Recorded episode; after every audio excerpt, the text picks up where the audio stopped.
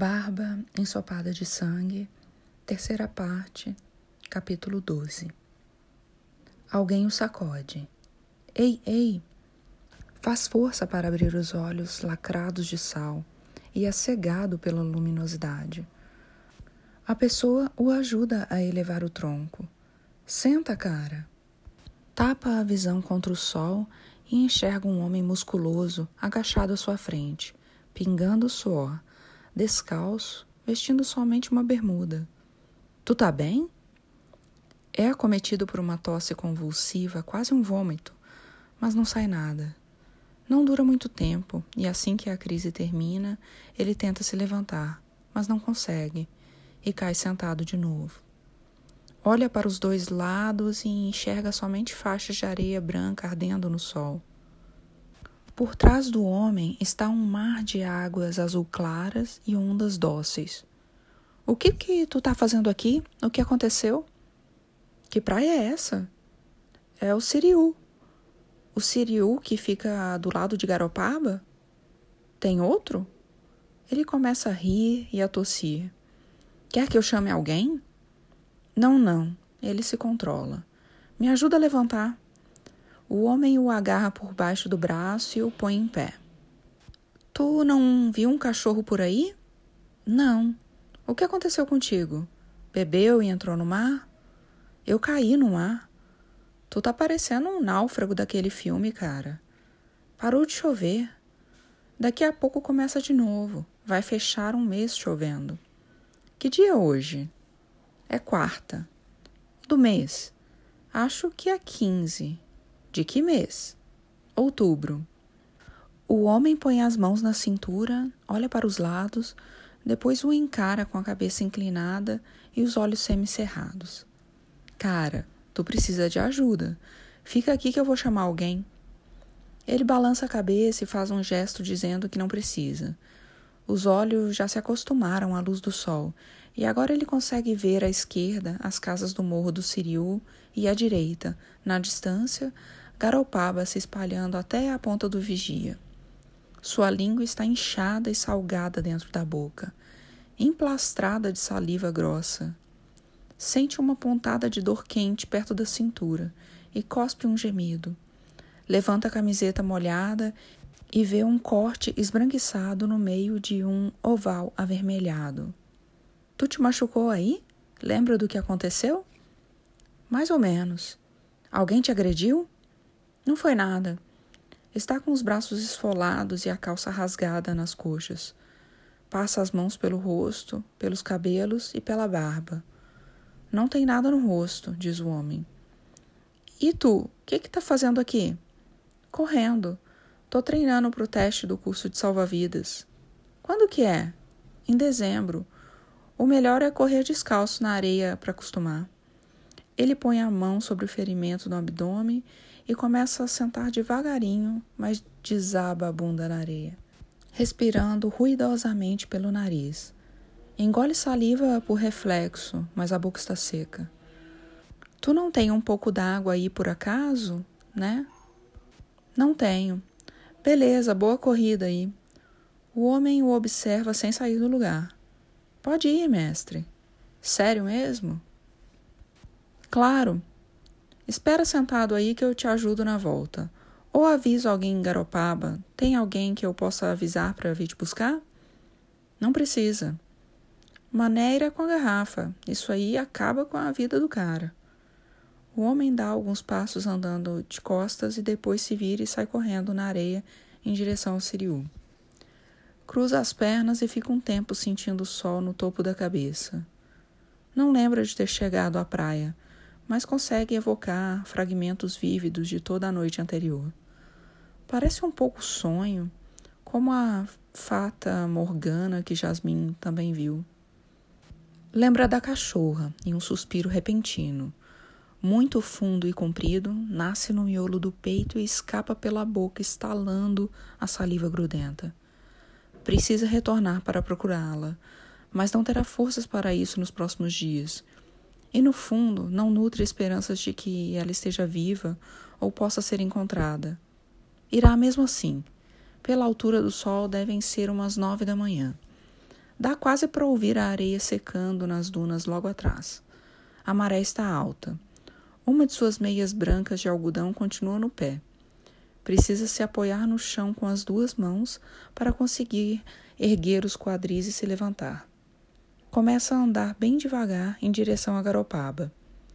Todas as suas articulações doem. Passou da metade da praia quando ouve alguém gritar atrás dele. É o mesmo homem que o acordou, voltando correndo pela praia. Peguei isso aqui para ti lá no Siriu.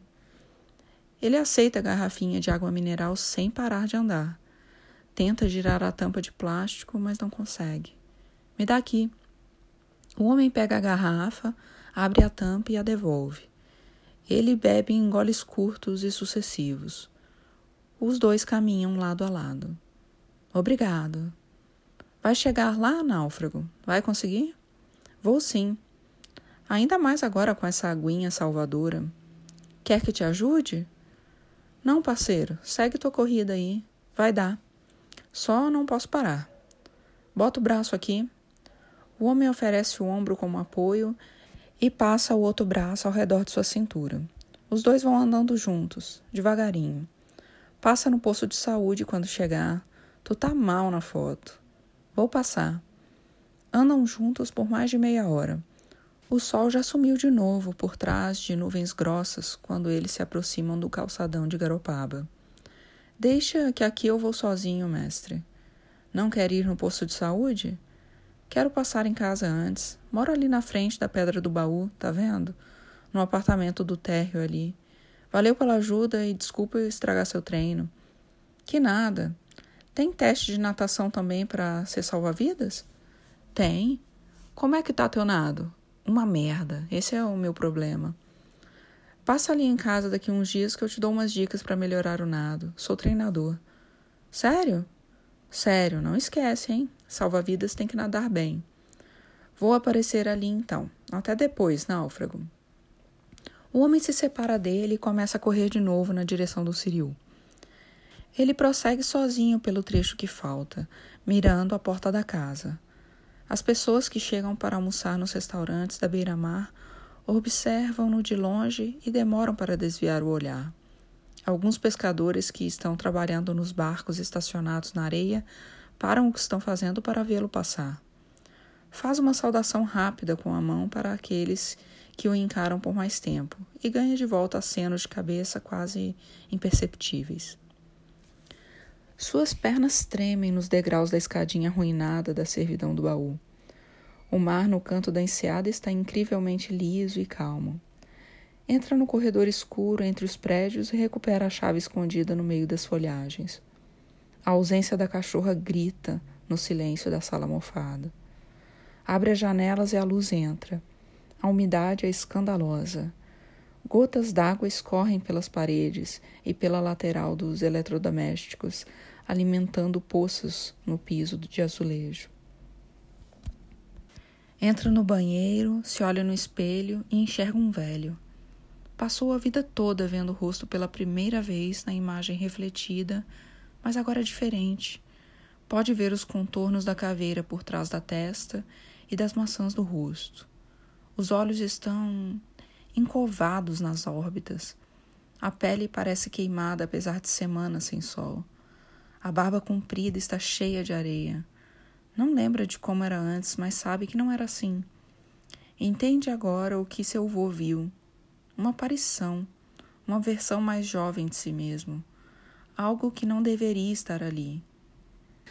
Tira a roupa molhada e vê os cantos dos ossos tentando saltar para fora dos ombros, as clavículas e as costelas salientes.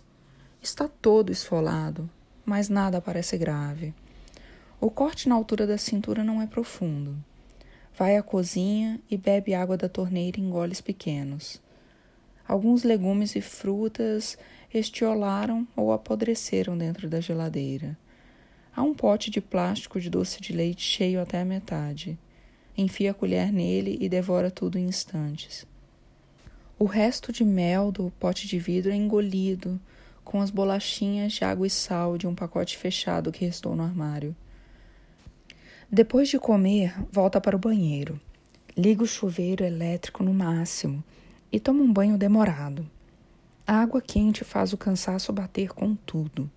E ele começa a ter dificuldades para se manter em pé. Precisa sentar na privada para se secar com a toalha. Em seguida, se enrola em todos os cobertores e edredons disponíveis e desaba sobre a cama, pensando que precisa comprar mais comida, e uma escova e pasta de dentes e um guarda-chuva. Durante dois dias, ele passa mais tempo dormindo do que acordado. E sai apenas para sacar um pouco de dinheiro e comprar mantimentos no mercadinho da Vila Histórica. Conhece nome, localização e função de cada músculo do corpo humano e sabe direitinho quais estão doendo em cada momento. Todos doem, seu rosto dói, mas são dores normais, dores a que um atleta se acostuma. Está sempre chovendo quando levanta da cama, e os poucos barcos que não foram recolhidos estão sempre ancorados no mesmo lugar. As ondas espaçadas e compridas vão bater na porta dos galpões dos pescadores. A água barrenta que cresce pelos riachos, valões e ruas de chão batido invade o mar esverdeado, formando grandes manchas cor de café com leite em toda a extensão da Baía Brumosa. Dona Cecina aparece no segundo dia, empunhando uma sombrinha estampada de flores. Ele a convida para entrar, mas ela permanece na soleira da porta, com um sorriso sério. Tu tá doente, menino. Eu te disse que tu estava doente. Ele tosse antes de responder. Tô bem, dona Cecina. Tá doente, sim. Tu tá com cara de peixe morto. Passa no postinho. Vai passar. Pode deixar. Cadê tua cachorrinha? Perdi ela, dona Cecina. Que judiaria! Nem me fala, é difícil pra caramba. Ele baixa o tom da voz. Foi falar com a Santina? Fui, e ela me contou tudo. Ou a versão dela, pelo menos. Não tem nenhuma outra versão. Agora vê se não sai mais perguntando isso por aí. Te ajudei também por isso para ver se tu criava juízo e parava. Parei, dona Cecina. É assunto encerrado para mim. Devo muito à senhora. Obrigado por me ajudar. Ela o encara como se ele fosse um trombadinha se oferecendo para ajudá-la a atravessar a rua. Tu andou sumido. Tava dando uns passeios. Passeio onde, Deus do céu? Tá tudo embaixo d'água. Fui a Porto Alegre resolver uns problemas, documentação da morte do meu pai, essas coisas. Dona Cecina vira um pouco a cara e não parece muito convencida. Ele consegue imaginar o que se passa na cabeça dela, como previsto. Bastou chegar o inverno para que o professor de educação física, jovem e entusiasmado, que só queria viver uma vida mais simples, de frente para o mar, e podia provar suas boas intenções com um cheque de milhares de reais, se transformasse num mendigo esquálido, esquivo, doente e mentiroso. Drogas, sem dúvida. Está aliviada por ter recebido um ano de aluguel antecipado. A chuva fez muito estrago aqui, dona Cecina? Aqui não muito. Tem buraco nas ruas só. O acesso da ferrugem ficou impedido dois dias, mas já arrumaram. O que prejudica a gente aqui mesmo é a barreira que caiu de novo no Morro dos Cavalos e fechou a BR. Ficou sabendo? Meu sobrinho, que estuda veterinária, está preso em Florianópolis faz dois dias. A coisa está triste em Blumenau e em Itajaí. Ontem saiu no Diário Catarinense que já são 68 mortos. Deve ter muito mais, só não acharam os corpos ainda. E eu vi na TV que os voluntários roubaram as doações. É uma tragédia. Em mais de 60 anos de vida, eu nunca vi tanta chuva. Que tristeza! Pelo menos Garopaba foi poupada. A gente é abençoado aqui. E quem ganhou a eleição? Eles foram para o segundo turno. Tu não estava aí? Não, tô meio por fora. Ela espia um pouco dentro do apartamento. Teve alguém te procurando aqui faz uns dias. Homem ou mulher? Um homem. Ele só falou um apelido. Era um rapaz meio escurinho, careca. Tu não tá metido com droga, né? O bonobo? Acho que era isso. O que ele queria? Saber de ti. Falei que tu não aparecia há dias. É um amigo. Vou ligar para ele. Obrigado, dona Cecina. Depois que a proprietária se despede, ele pega o guarda-chuva preto e visita novamente o mercadinho para comprar um cartão telefônico. No meio do caminho, percebe que ainda está andando num ritmo vagaroso que permitia que a cachorra manca o acompanhasse. Olha para trás sem motivo, toda hora como se por milagre ela pudesse ressurgir no seu encalço. Alguma coisa agarra seu estômago. Não sente exatamente dor, e sim uma espécie de repulsa, como se as entranhas tivessem pegado nojo de si mesmas. No mercadinho e da porta de algumas casas, os pescadores e as mulheres retribuem seus cumprimentos como se estivessem apenas respeitando um inimigo. Não fez nada contra essas pessoas mas entende que fez da própria presença um espectro desagradável. Está farto disso e sente uma tristeza imensa. Seu avô deve ter conhecido a mesma tristeza, só que mil vezes maior. A usina de sua força sobre-humana. Chegando em casa, põe o celular para carregar na tomada. Entra no chuveiro quente e depois prepara um omelete de presunto e queijo.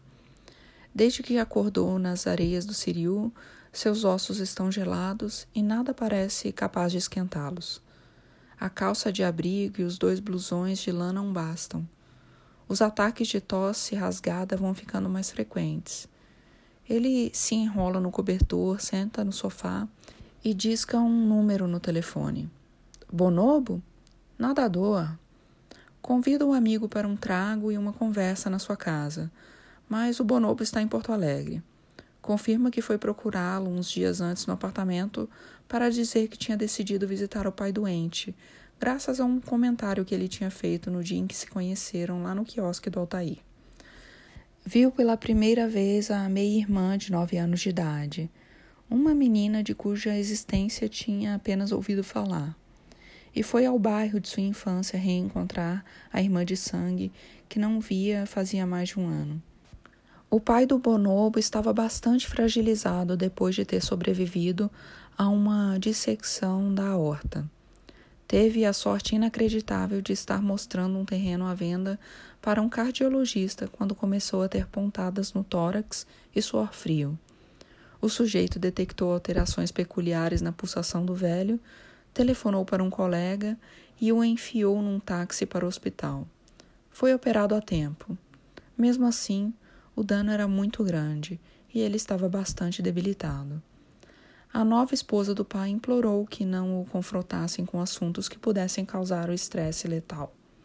De modo que a conversa foi engessada e alguns acertos de contas permaneceram em branco. De todo modo, perdões foram pedidos e concedidos, e algumas piadas foram feitas. Não viu o pai havia cinco anos. Mas tu tinha razão lá no quiosque, diz o bonobo. Foi bom ter vindo. Eu me vejo no velho. Passei perto de ser um filho da puta tão grande quanto ele. Mas agora ele tá lá com a família nova, mais sossegado, aposentado, vivendo dos terrenos da Zona Sul que ficou comprando durante a vida.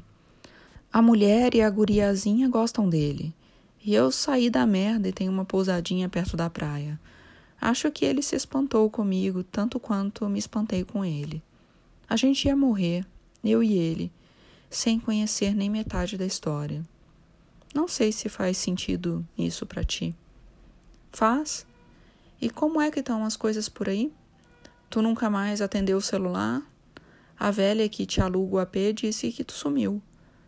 Descobri mais ou menos o que aconteceu com meu avô e encontrei ele vivo numa caverna lá para os lados da pinheira. Não pode ser. Ele não tinha dois dedos da mão direita, que nem meu pai me contou. Velho, tu não sonhou com isso? Tá parecendo sonho. Eu te conto mais quando tu voltar. Meus créditos estão quase acabando.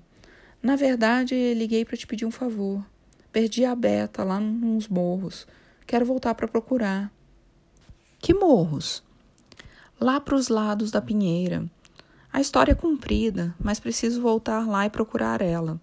Duvido que apareça. Mas não vou sossegar se não tentar. Tô me sentindo um lixo completo. Ela era a cachorra do meu pai. E, tipo, ele me pediu para eu sacrificar ela antes de morrer. Saquei. Eu fiz tudo errado. Calma, tia. A gente vai achar ela. Isso tá acabando comigo.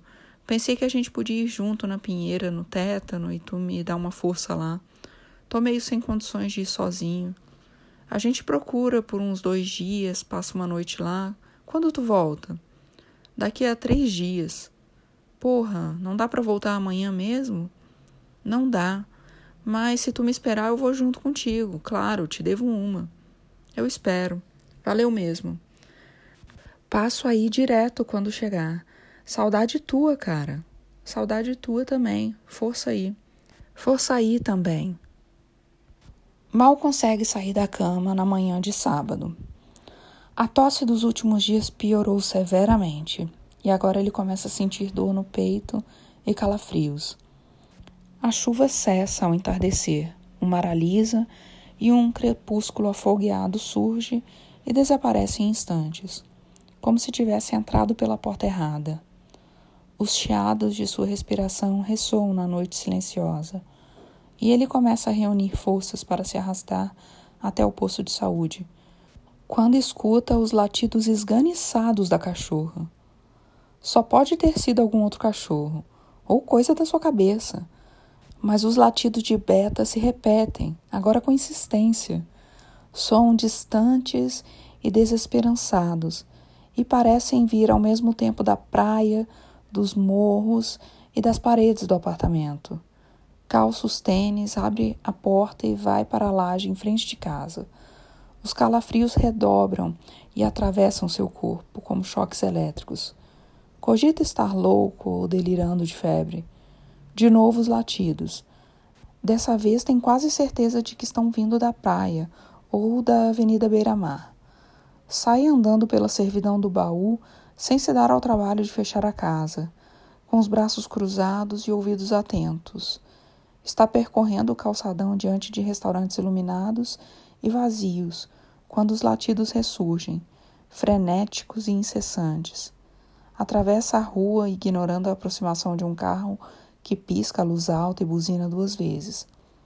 O chamado da cachorra está vindo de um pequeno bar na calçada que, durante o verão, é famoso por vender caipirinhas incrementadas com folhas de bergamota e um toque de curaçao que só abre ocasionalmente fora da temporada, quando é frequentado pelos nativos.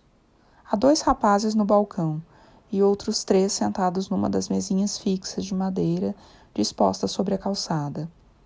O barman é o mesmo que o atendeu nas duas ou três vezes que passou por ali. Um bigodudo de meia idade, com sotaque de fronteira gaúcha, suíças e cavanhaque e grisalhos, pele enrugada de sol e um corpo hipertrofiado por décadas de academia. Um liquidificador está urrando na potência máxima. Um disco do Sublime está tocando em volume baixo em algum lugar atrás do balcão e alguém está fumando maconha. Ninguém o cumprimenta, mas todos interrompem o que estão fazendo por um breve intervalo, destacando a hostilidade que acaba de ser expelida no ar. Um dos rapazes encostados no balcão se vira de frente para a rua e começa a batucar com força nas ripas de madeira invernizadas na fachada do bar. A cachorra está latindo alto e sem parar, mas ele demora um pouco para localizá-la. Do outro lado do portão de madeira baixo, que dá acesso a uma garagem nos fundos do bar. Está amarrada pelo pescoço com um pano ou uma peça de roupa vermelha ao cano de uma torneira de jardim. As costelas salientes e os olhos embaçados explicam por que ela não conseguiu arrancar o cano fora. Após farejá-lo por perto e finalmente vê-lo, seus latidos vão ficando cada vez mais altos, roucos e agudos, parecido com ganidos. A coleira de tecido improvisado está sufocando seu pescoço. Ele trepa por cima do portão, se ajoelha ao lado da cachorra e concentra toda a atenção em desatar o nó do pano, sem desperdiçar tempo tentando acariciá-la ou acalmá-la. A cachorra para de latir, mas fica tentando erguer as patas da frente e lamber o seu rosto. O portão abre com um rangido. Larga o cachorro, rapá! O nó está duro como cimento. Mandei largar. Um chute nas costelas o arremessa contra o muro que separa a entrada da garagem de uma galeria comercial desativada. A cachorra volta a latir fora de controle. Tenta se levantar, mas leva outro chute na barriga, bem em cima do corte inflamado. Dessa vez, ele grita de dor. Quem tu pensa que é para ir entrando assim e pegar o meu cachorro, seu merda? Ele começa a se levantar de novo e espera o próximo golpe. Mas dessa vez o agressor decide assistir ao espetáculo vagaroso do homem se erguendo aos poucos do chão. É um rapaz nativo com a barba por fazer e uma ignorância animalesca no olhar. Os cabelos loiros de surfista saem debaixo do boné vermelho e branco e escorrem por cima da nuca e das olheiras. É alto e preenche bem um casaco com calças folgadas. Um homem difícil de derrubar. A gente se conhece? Tu é débil mental? É sério, eu esqueço das pessoas. Os outros frequentadores do bar se aproximam e formam uma plateia atenta na calçada. Um deles abre o portão e entra. O bigodudo não se deu ao trabalho de sair de trás do balcão e não está vendo nada. A cachorra rosna. O nativo dá um chute nela e depois a imobiliza pela coleira de pano.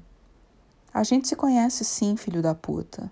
Se tu não cair fora agora mesmo, tu não vai me esquecer de novo, pode ter certeza. A cachorra é minha, e tu sabe. Sei de porra nenhuma. Achei ela andando sozinha sem coleira na beira da praia. Tu é o babaca que era afim da Dália, não é? O nativo dá uma risadinha incrédula e um passo adiante, soltando a cachorra. Como é que é? Tu tem uma tatuagem de tubarão ou algo assim na perna, não tem? Te reconheci por causa dessa vozinha de bicha. Meu, esse cara tá pedindo demais para apanhar. Ele olha em volta e vê rostos ávidos por violência. A cachorra está sentada entre ele e o nativo, cansada e confusa, faminta e sufocada, alheia à natureza da disputa. O animal que seu pai amava mais que tudo. Para a esquerda, ao largo, ainda cintila no horizonte do oceano um céu delicado de luz do dia. Mais ou menos aqui, nesse mesmo trecho de praia, seu avô teria dado um mergulho sem volta no mar noturno, depois de se erguer de uma poça de sangue diante do olhar de uma cidade inteira, picotado por uma centena de facadas. Um morto-vivo indo para casa. Bem ali, onde agora as ondas quebram, abrindo sorrisos brancos no escuro. Essa água gelada que fez a cadela voltar a andar a cadela velha e desenganada. Era isso que seu pai temia, quem sabe. Não morrer fácil, não morrer nunca. A cachorra é minha e todo mundo aqui sabe disso. Vocês me viram com ela desde que cheguei. Vou pegar ela de volta e ir para casa agora. Ele se inclina para começar a desatar o nó e leva um soco no lado do rosto. Alguma coisa estala e lascas de um dente se espalham pela língua. A cachorra late desesperada. Logo vão parar na calçada, e ele começa a ser atingido por todos eles, de todos os lados. Acertam um par de socos em alguém, mas já não está enxergando nada. Uma garra prende seus cabelos. Sua cabeça é batida uma única vez contra o capô de um carro, e o sangue entope seu nariz e enche sua boca. Uma voadora nas costas o derruba no meio da rua. Ele se encolhe e aguenta mais um tempo. Já não consegue reagir. Fica ouvindo os latidos da cachorra até que termina. Um carro parou no meio da rua e seus faróis revelam as silhuetas de quem ficou observando a uma distância segura. Mais gente continua chegando. Ele consegue sentar no cordão da calçada e percebe que foi chutado pelo meio da rua até o calçadão. Mantém a boca fechada e tem medo de abri-la, como se algo vital pudesse vazar por ali. Tira ele daqui, diz alguém. Leva ele para a areia. Várias mãos o agarram pelos braços e pés. É carregado por algum tempo e acomodado com suavidade na areia dura e gelada, como se agora quisessem tomar cuidado para não machucá-lo. Ele continua deitado, sua respiração pesada e borbulhante de sangue. Bota ele sentado. Alguém ergue seu tronco e ele fica sentado, oscilando como um ginasta que tenta manter sua posição à custa de muito esforço. Tu consegue ir para casa? Preciso pegar a cachorra. Vai para casa. Eles vão embora e aos poucos sua visão vai retornando. Está sentado de frente para o mar, com o murinho do calçadão às suas costas. Dois homens descem a escada de acesso mais próxima e vêm até ele. Como tu tá? Precisa de ajuda? Ele tem que ir para um hospital. Quer ir para um hospital? Onde tu mora? Ele não está conseguindo falar. Vou chamar a polícia. Fica aqui com ele. Um dos homens fica agachado ao seu lado e de vez em quando faz alguma pergunta, mas ele não está ouvindo. Ouve apenas latidos de Beta, incansáveis, surreais. A cachorra conseguiu voltar, faminta, mancando, fez todo o caminho de volta pelos morros. Ele começa a se levantar. Leva tempo, mas consegue. Fica um tempo tossindo e firmando os pés no chão. O homem que estava cuidando dele pega em seu braço e pede para que não se mexa, mas ele livra o braço da mão do outro e o encara com uma expressão que deve ter dispensado palavras, pois o homem não tenta segurá-lo de novo. Experimenta dar uns passos. Dá para andar. Tropega pela areia da praia até a escadinha.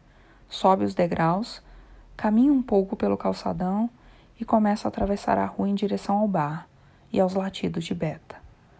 Limpa o sangue dos olhos com as mangas do blusão e tem mais um pequeno acesso de tosse. Quem ainda estava nas calçadas comentando a surra para de falar e olha para ele. Alguém no barzinho aponta para a rua e os outros também se viram. Ele se aproxima até ficar a dois passos da calçada. Tem cinco sujeitos numa das mesas. O bigodudo está atrás do balcão, secando copos com um pano branco. Todos o observam e ninguém diz nada. Ele já não lembra do rosto deles e fica olhando de um para o outro, sentindo o sangue escorrer nos olhos, piscando sem parar e franzindo o rosto inchado. Quatro dos cinco usam boné, três são loiros e mais que isso, ele não consegue reparar.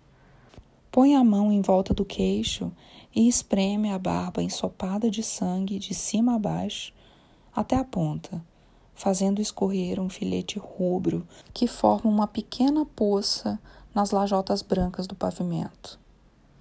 Qual de vocês mesmo pegou a minha cachorra? Tá brincando comigo. Isso é estado de choque, tá ligado? Ele chega mais perto e passa a língua nos dentes, sentindo dois molares espatifados e um canino mole. Eu esqueço o rosto das pessoas. Quem era mesmo? Fui eu. Ah, sim. Tu não tá feliz ainda, ô desgraçado? Posso levar minha cachorra agora? Dá o cachorro para ele, pelo amor de Deus, diz o bigodudo no balcão. O cachorro é meu, diz o nativo. Então quero saber se tu é homem para brigar sem a ajuda das tuas namoradinhas aí. Quê? Ele repete a mesma frase, tentando pronunciar melhor cada sílaba, com a língua mordida e os lábios cortados. Não chuta o cachorro morto. Vai para casa, filho da puta. Ele cospe todo o sangue que tem dentro da boca na cara do nativo, que fica alguns segundos paralisados, se limpa levanta e se dirige aos companheiros de mesa. Espera aqui. Ele recua alguns passos para o meio da rua e espera o nativo se aproximar. Ergue os braços em posição de luta, mas toma três socos na cara em rápida sequência e cai no chão. Alguém tenta ajudá-lo a levantar, mas ele gesticula para que ninguém se aproxime e fica de pé de novo. Sabe que se for golpeado mais uma única vez, está tudo acabado.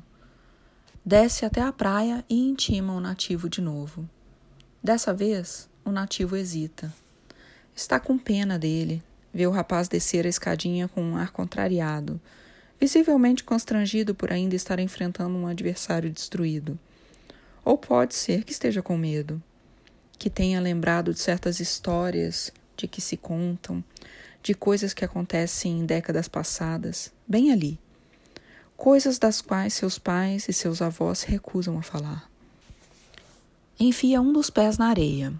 A luz potente dos postes do calçadão dá contornos de espetáculo à cena lamentável que reúne um público de 20 ou 30 pessoas. Os dois se estudam e ele aproveita a hesitação e a postura displicente do nativo para chutar a areia em seu rosto. O nativo recua, esfregando os olhos, e assim que tira as mãos da frente da cara, leva um soco bem no meio do nariz. Os dois descarregam golpes meio às cegas e se acertam algumas vezes, até que ele consegue agarrar o nativo pelo meio das pernas com uma das mãos e ao mesmo tempo prender sua garganta com a outra. Pode sentir os testículos esmagados e o tubo da traqueia comprimido entre os dedos. As pernas do nativo amolecem.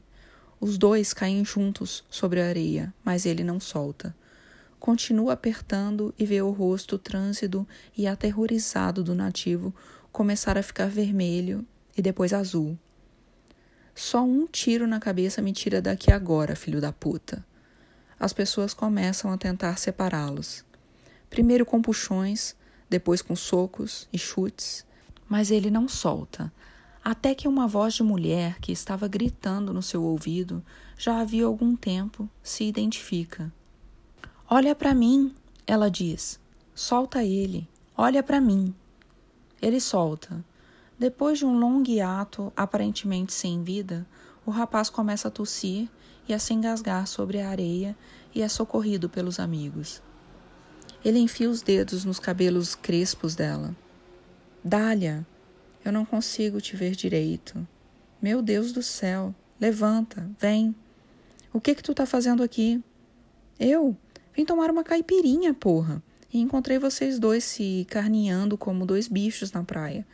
Tu precisa ir pro posto de saúde. Nossa, tua testa tá pelando, vem cá. Pera, só um pouquinho. Ele se desvencilha dela e vai cambaleando até o portão, sob o olhar do povo que se reuniu.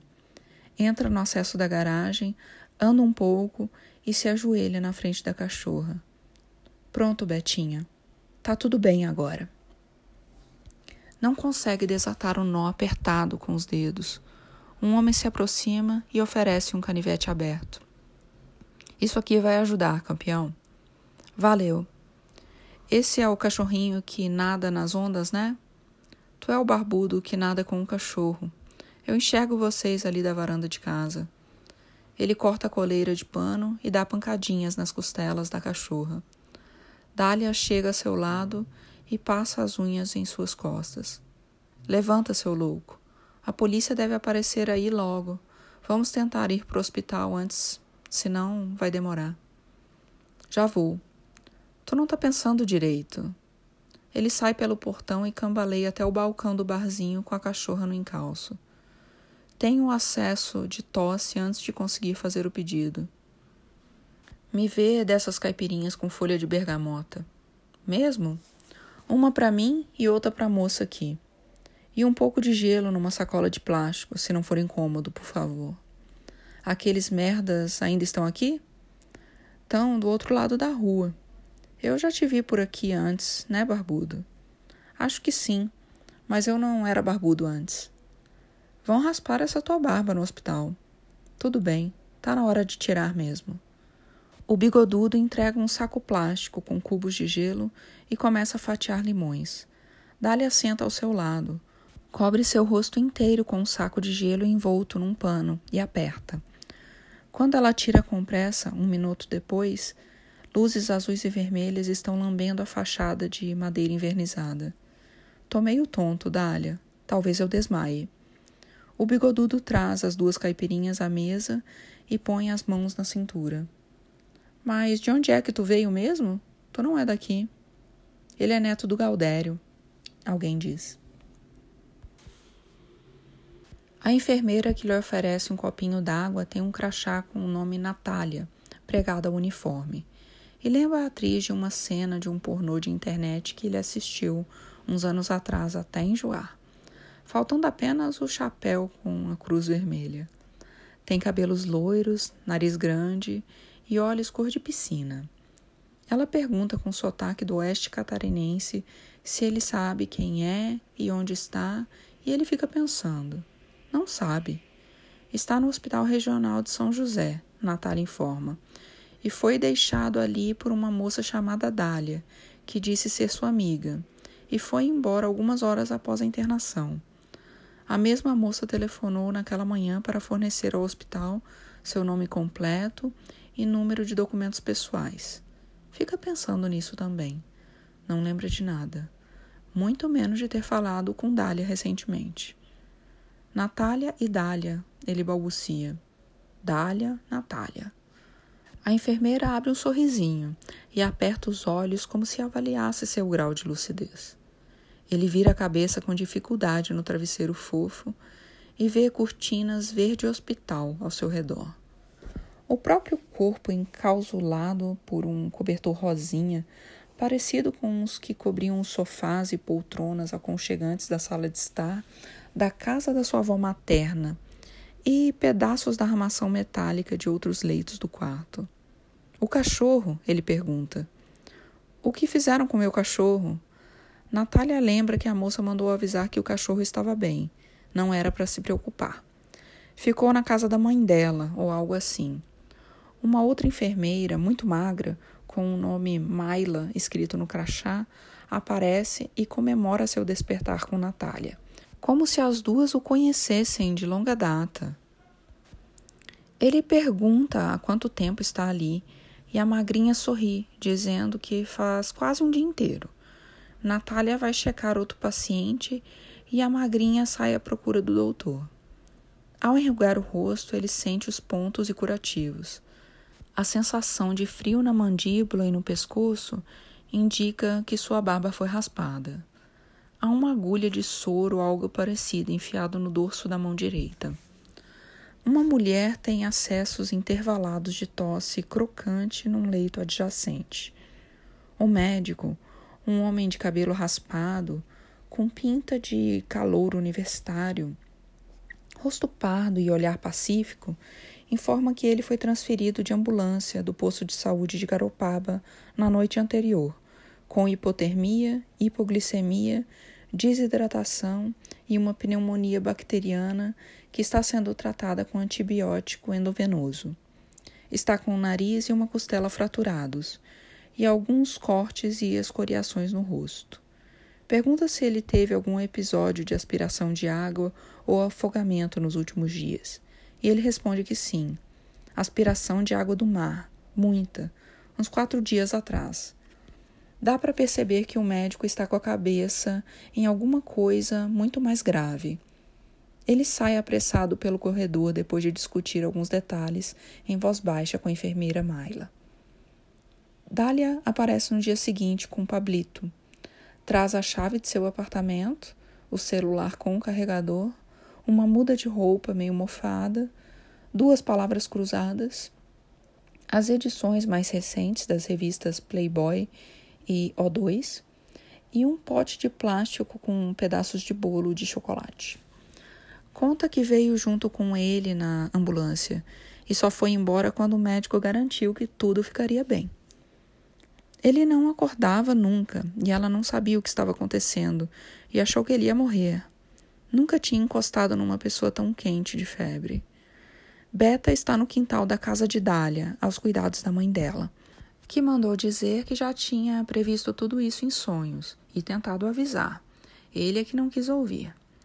Passou em seu apartamento pela manhã e encontrou a porta trancada, mas bateu na casa de Dona Cicina explicou a situação e conseguiu a chave para procurar seus documentos e roupas limpas. Dona Cicina, que tinha encontrado a porta aberta e o apartamento vazio, perguntou se ele estava tendo problemas com drogas. No fim da tarde, Dália pegou o menino na escola e veio a São José de ônibus para visitá-lo. Pablito ofereceu seu Nintendo DS para ele jogar um pouco. Posso ficar com ele até receber alta? Te devolvo daqui a alguns dias. O menino abraça o videogame e faz que não com a cabeça. E ele diz que só está brincando. Pergunta a Dália a respeito do namorado empreiteiro de Florianópolis e ela diz que vão se casar em março do ano que vem. Ela se mudará para Florianópolis junto com a mãe no início de dezembro. Quando os convites ficarem prontos, eu te entrego um. Ótimo, ele diz. Sempre sonhei em me levantar no meio de um casamento e dizer que tenho algo contra essa união. Ela segura a mão dele e ele aperta. Obrigado, Dália. Não mereço nada disso. Merece sim, ela diz. Quando acorda na manhã seguinte, o bonobo está sentado do lado do leito, conversando com a enfermeira Natália. Não quer tirar uma folga e passar uns dias de boa numa pousada do Rosa? Tu já tentou ser modelo? Natália está com a boca entreaberta e parece ao mesmo tempo pasma e interessada na figura que tem diante dos olhos, mas volta a atenção para o paciente assim que percebe que ele despertou.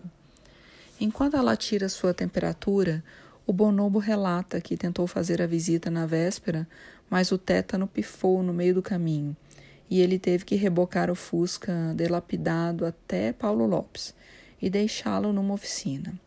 Hoje conseguiu uma carona com uma guria que estava indo a Curitiba. Tu tá mais feio que eu, nadador. Já me disseram o nome do abobadinho que fez isso contigo. Diz que o cara tá em casa sem conseguir andar e com o pescoço preto. Como é que o cara vai e rouba tua cachorra desse jeito? Em outros tempos eu terminaria o serviço que tu começou, arrancaria o saco dele e jogaria para os cações comerem. Mas agora só planto a bondade e a compaixão, e de qualquer jeito ninguém nunca mais vai mexer contigo nessa cidade. Alguém contou da briga pro Altair e o Altair contou para mim. Estão dizendo que te deixaram desmaiado na areia, mas tu levantou em seguida e foi buscar o cara. Queria muito ter visto. Foi uma merda ter acontecido, mas eu queria ter visto. Natália confere a temperatura no termômetro e anota na planilha. Não tem aqueles de botar no cozinho, Nath? Ele prefere. Natália faz uma cara abismada, pede licença e se retira. Velho, o que é essa mulher? diz o bonobo. Hein? Nunca vi nada igual. Pega o número dela antes de ir embora.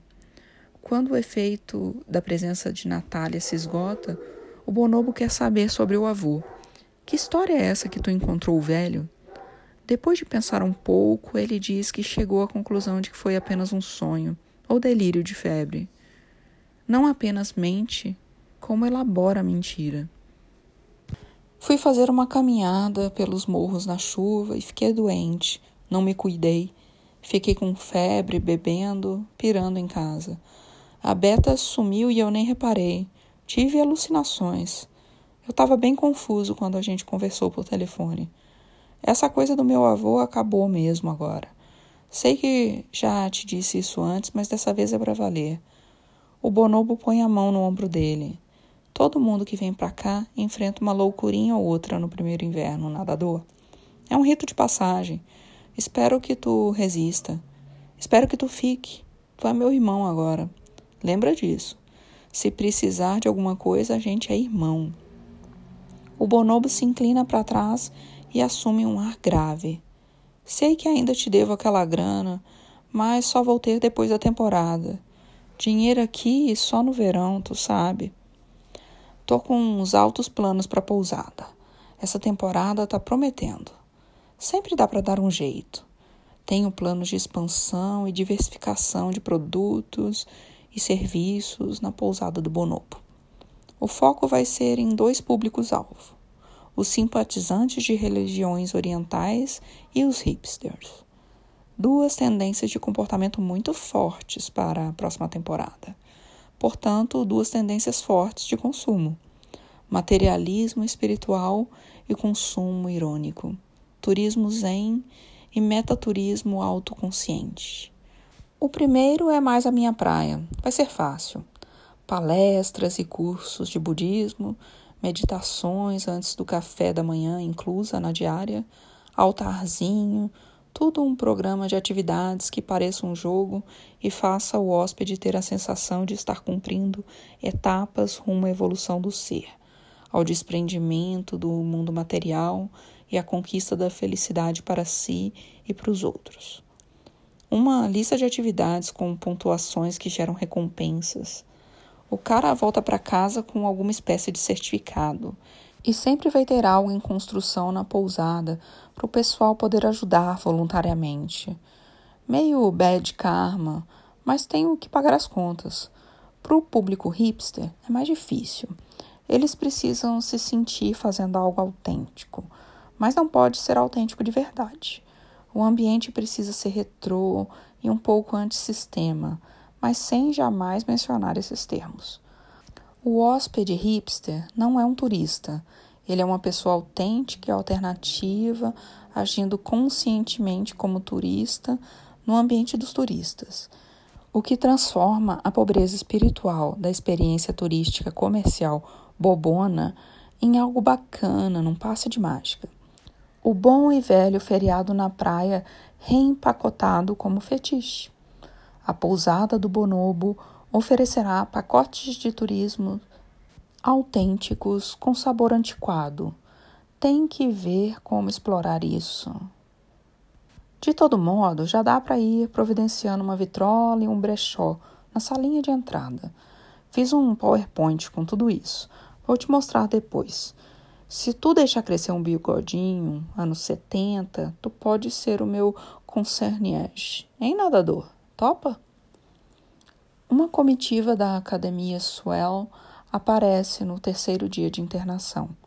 Débora, Mila, as gêmeas, Jander e Grace chegam trazendo flores e um saquinho de balas de gengibre artesanais feitas por Selma, que não pôde vir porque tinha viajado para participar de um congresso sobre reiki em São Paulo.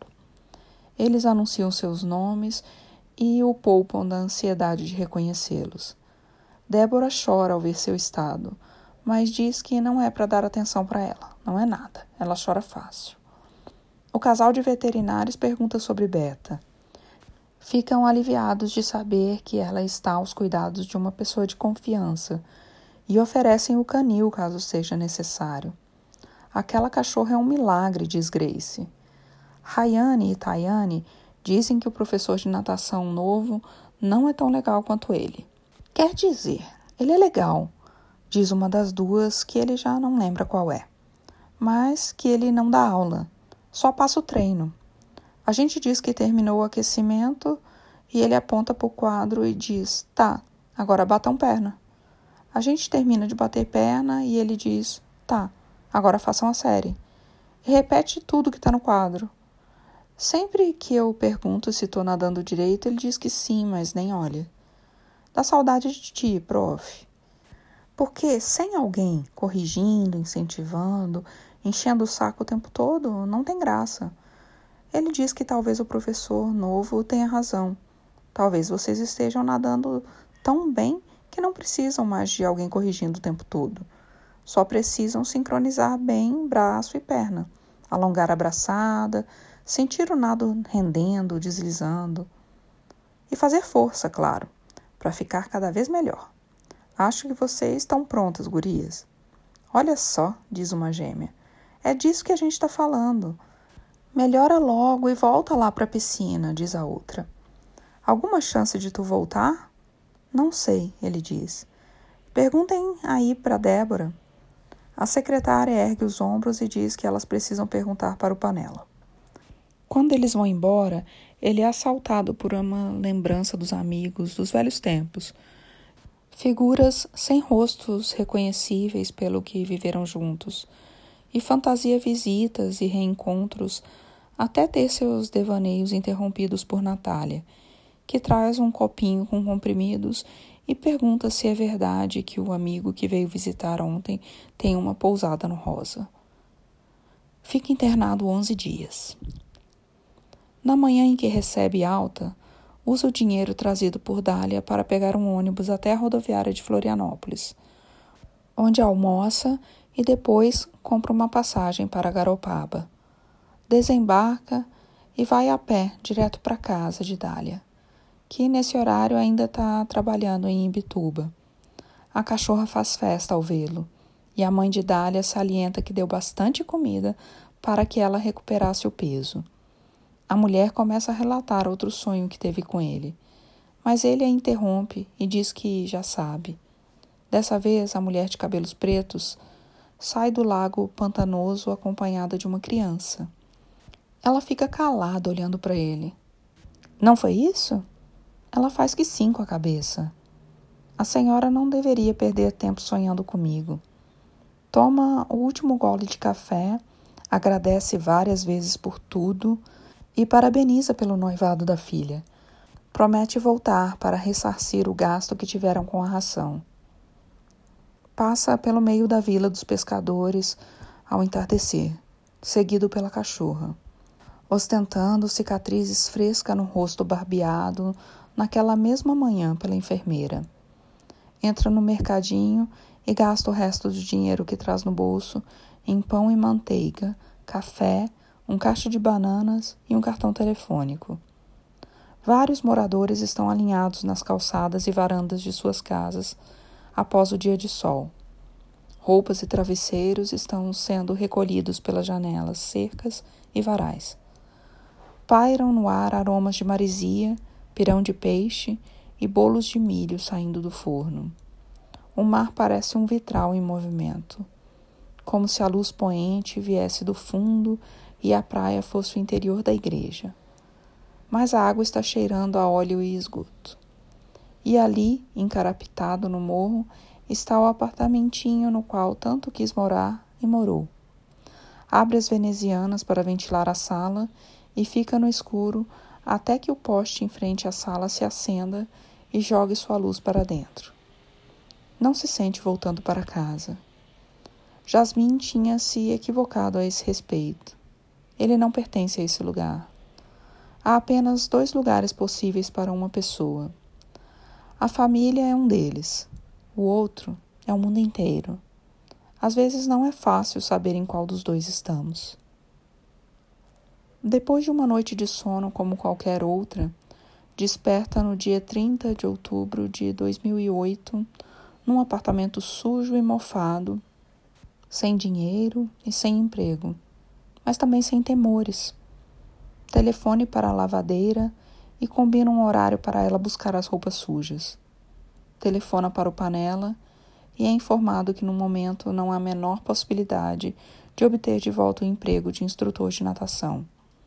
O instrutor novo está indo bem e não há razão para substituí-lo. Fora que seria sacanagem com o cara. A frequência da piscina até aumentou um pouco. Ele diz ao Panela que não tem problema e o felicita pelo sucesso da academia. Depois sai para almoçar, passa no caixa eletrônico e raspa suas últimas economias.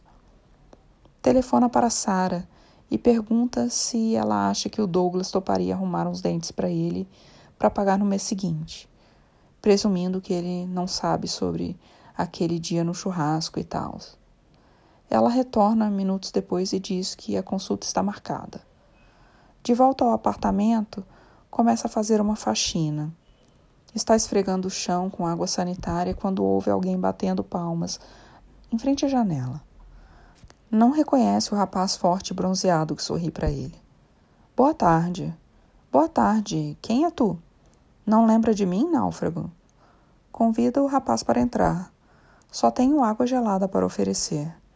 Tá na paz. Passei aqui uns dias atrás para ver se tu tinha sobrevivido, mas as janelas estavam fechadas. Tu tá bem? Ah, tô meio fraco ainda, passei uns dias no hospital. Tive uma pneumonia braba. Lembrou do que aconteceu aquele dia na praia? Sim, eu despenquei de um costão perto da pinheira, no meio da tempestade, e fiquei nadando a noite inteira tentando chegar na praia. E foi dar no Siriu? Da pinheira até o Siriu? Parece que sim. Devo ter pego uma corrente. Beta entra pela porta e vai beber água no pote da área de serviço. Esse é o cachorro que tu foi pegar de volta do cara, então. Ficou sabendo? Todo mundo tá sabendo. Me disseram pra nem vir falar contigo. Ué, por quê? Sei lá, o povo inventa história. Qual é a história?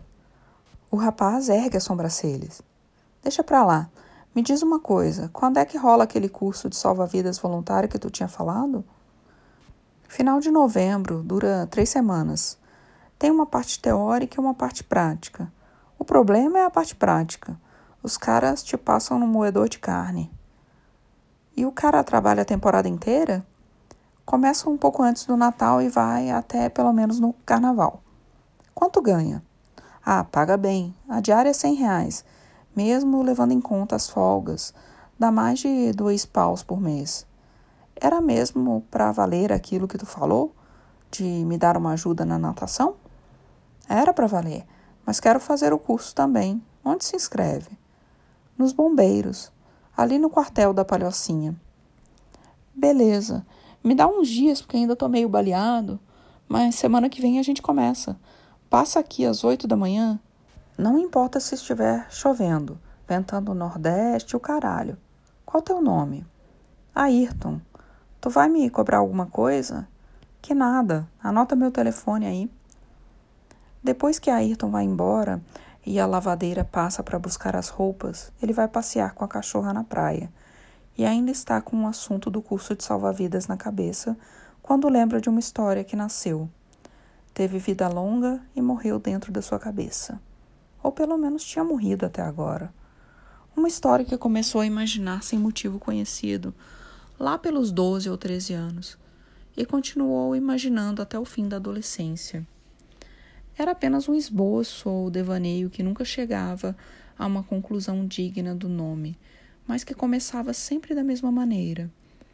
Ele estava sentado na areia da praia, observando o mar, e avistava uma pessoa pedindo ajuda lá no fundo. Depois de ultrapassar a arrebentação, ele descobria que a pessoa que se afogava era uma menina da sua idade. Uma menina que foi crescendo com ele à medida que imaginava a cena, ano após ano. Ele a retirava do mar. Ela cuspia água e ficava estendida na areia, laça e ofegante. Às vezes vestia roupas, às vezes estava de biquíni. Sua pele era sempre muito branca seus cabelos sempre pretos, lisos e compridos. Seus olhos eram azuis. Tinha sempre o mesmo rosto, mas não era ninguém que ele conhecia ou veio a conhecer. Depois de se recuperar o suficiente para ficar em pé e andar, ela agradecia com um abraço ou apenas uma palavra, em um olhar e ia embora correndo pela praia, sem olhar para trás, balançando os braços finos, até sumir por um caminho nas dunas. Meses se passavam, às vezes anos. Ele se imaginava mais velho do que era, e esses futuros podiam variar bastante, mas em todos ele reencontrava a menina e ela estava sempre em péssimo estado. Tinha sofrido na mão de homens ou se tornado uma viciada em alguma coisa, uma suicida, uma órfã errante. Ela acabava chorando seus cabelos se colavam às bochechas lacrimosas. A versão um pouco mais velha dele mesmo, que agora protagonizava a história, tinha passado esses meses ou anos à procura da menina, imaginando quem ela era, como tinha ido parar no fundo do mar, para onde tinha ido após sumir na praia, e agora ela reaparecia e ele a amava. Era simples assim. Nada mais fácil de amar do que uma menina sem nome que é por ideia, que é entregue pelo destino, vulnerável e lúbrica, pronta para ser resgatada, fugir e reaparecer. Mas essa mulher o odiava. Às vezes, ela o acusava de tê-la salvado à força. Por que tu me tirou da água? Não era para me tirar. Com mais frequência, ela o acusava de tê-la abandonado como tu foi capaz de me abandonar? Como pôde me deixar ir embora? Mas eu te salvei, ele argumentava. Ela balançava a cabeça, dizendo não. Por que tu não perguntou meu nome? Por que não segurou minha mão? Por que não correu atrás? Por que me deixou ir? Tu não me quis. E isso para ele soava terrivelmente injusto. Como ele podia ter sabido? Fez o que precisava ser feito, fez tudo o que podia ser feito. Como era injusto que ela olhasse para trás depois de tanto tempo e o acusasse de não ter agido de outra forma naquele instante. Será que ela não lembrava de ter saído correndo sem dizer uma palavra? Às vezes havia uma tensão sexual nesse embate. Às vezes era puro desespero. Terminava nisso, na injustiça intrínseca do ato de olhar para trás, de ousar imaginar outro passado diferente desse que nos trouxe até exatamente onde estamos. Imaginou variações consecutivas dessa história por anos a fio. Em todas, ele terminava sozinho. Nunca lhe ocorreu de contá-la a alguém, escrevê-la, desenhá-la. Por que essa história? Por que uma história? De onde tinha surgido e onde tinha ficado guardada todo esse tempo?